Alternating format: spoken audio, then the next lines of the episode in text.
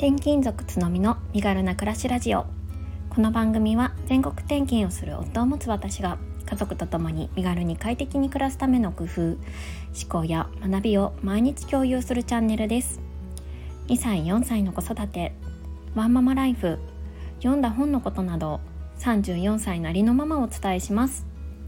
おはようございます。こんにちは。こんばんは。つのみです。3月3日金曜日です。皆様いかがお過ごしでしょうか？ひな祭りですね。そしてもう週末になります。きっとね週末とかはおひな祭りのお祝いとかされる方もいらっしゃるのかな？まあ我が家はうんちょっとわからないですけれども、まあ、何かしらですね、まあ、ひな祭りっていうことを子どもたちにも、えー、分かるような形でやってあげたいなと思っております。え今日はですね、えー、少しあの今話題のチャット GPT をあの触っ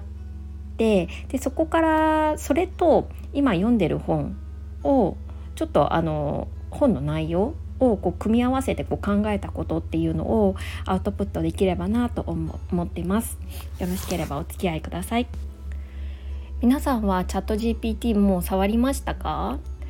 私はですねあの本当に最近いじったばっかりで、えー、まだまだ全然使い方とかもよく分かってないんですけれどもすごくシンプルでした本当に、えーと、メールアドレスと電話番号を登録して無料で使えるものになりますでえっ、ー、とまあ、検索窓みたいなのがあってそこに、えー、簡単に、えー、いろいろな文字を打ち込むとそれに対して AI が答えてくれるっていうようなものになってます。えっ、ー、とちょっとねワーママの金曜ワーママの金曜日って入れてみたんですよねそしたら結構あの普通にこう何て言うんですかね自然な文字自然な文章で返事をくれましたワンママの金曜日という表現が何を指しているか少し不明確ですが一般的には週の終わりである金曜日にワンママたちは仕事と家庭の両立の課題を抱えながら疲れを癒すためにさまざまな方法を模索することがあるかもしれません。ということから始まってなんかこんなことするんじゃないかみたいな、えーと、例とかを挙げながらですね文章を作ってくれました。すごいですよねしかもこの「ワーママの金曜日」っていうなんか本当に確かに不明確なあの文字だけをあの単語だけを打ち込んだんですけれどもそれについてこう考えて文章を作ってくれました特にですね不自然なうーんところっていうのは私が見る限りこのこの問いに対してはなかったんですよね。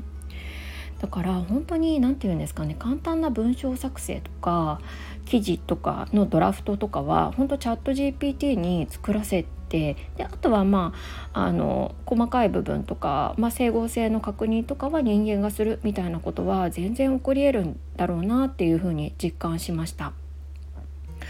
なんかあの私自身ですね仕事で結構文章を作成することも多くって、まあ、あの記事みたいな感じであの作成して、えーと、世の中に出すっていうこともしてるんですけれども本当に何て言うんですかねこの1から、まあ、0から1を考えるこの作業っていうのがもしかしたらねあの人間がすることがこれからする方が逆にあのマイナーになってくる世の中にもなってくるんじゃないかなって感じたんですよね。でこれがまああの普通に一般的に使われるようになるとどうなるかっていうと、まあ、いろんな方がねあの述べられてると思うんですけれどもやっぱりあの大量の文字情報とかあのまあ簡単なねあのそういううんと何ですかねあの文章っていうのは本当にこれからどんどんどんどん世の中に溢れていくんだろうなというふうに思います。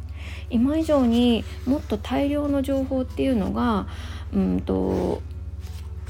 インターネット上に流れてくるようになって、まあ、私たち、まあ、消費者側というかその情報を取る側は本当に簡単にそういった情報にアクセスして情報を得ることができるだろうなというふうに思ってます。でここでですねあのまあ読んだ本についてっていうところで言ってたんですけどなんかあの最近、まあ、あのニュータイプの時代新時代を生き抜く24の執行行動様式っていうあの山口周さんのですねあの本を読んだんですね。でここであの結構有名なあのフレームワークがあるんですがご存知の方もいるかもしれません。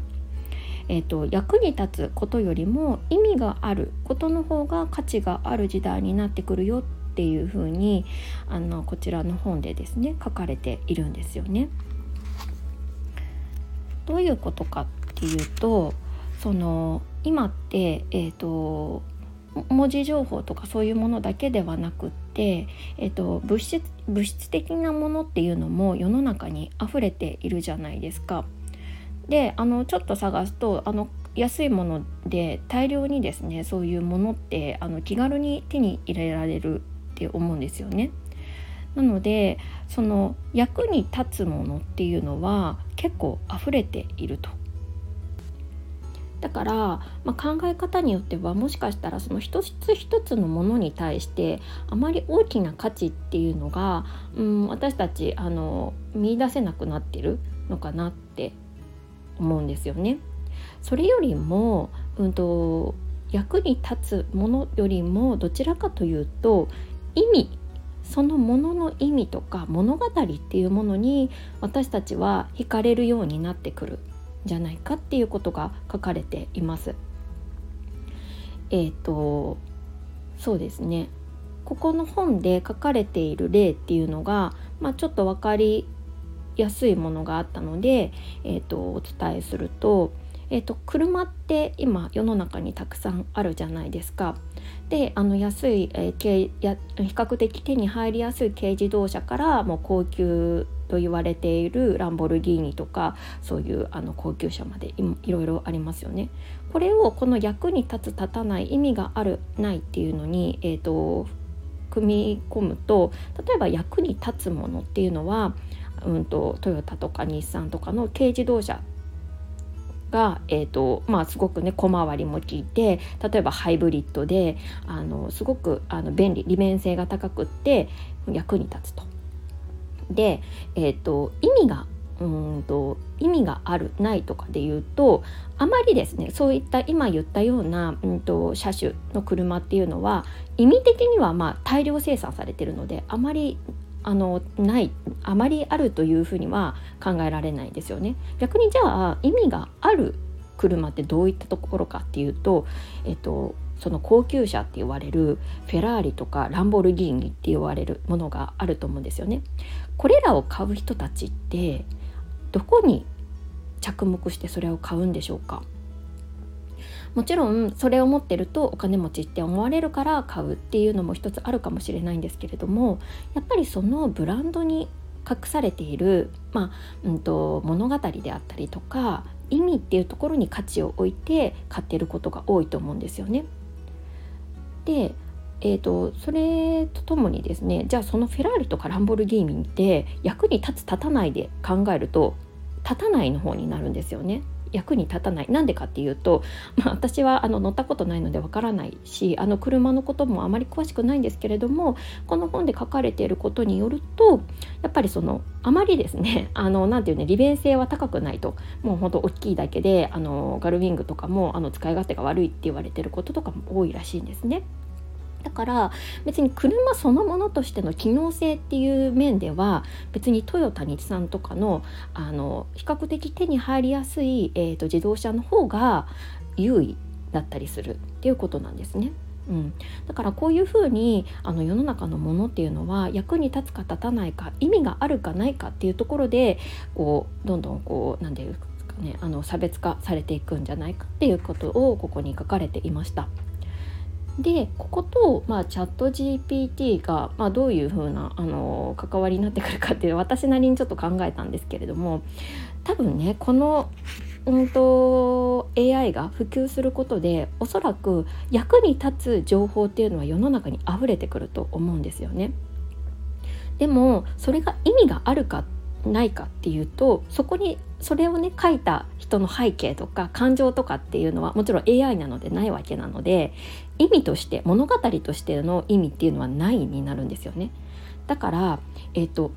このフレームワークで言うと意味がないけど役に立つものが世の中にめちゃくちゃ溢れてくるだろうなって思ってます情報として。